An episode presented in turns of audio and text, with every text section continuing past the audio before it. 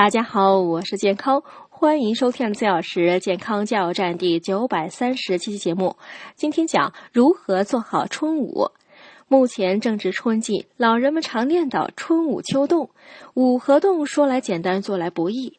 春捂有几个基本的要领和原则。首先，春季穿衣呢应注意下厚上薄，把握八幺五原则。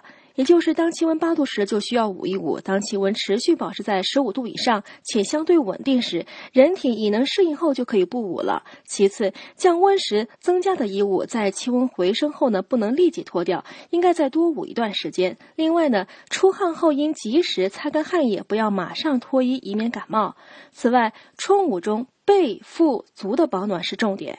保持背部温暖可预防疾病，保持腹部温暖对保护脾胃很重要。另外呢，脚暖和了才能保证身体适应外界气候的变化。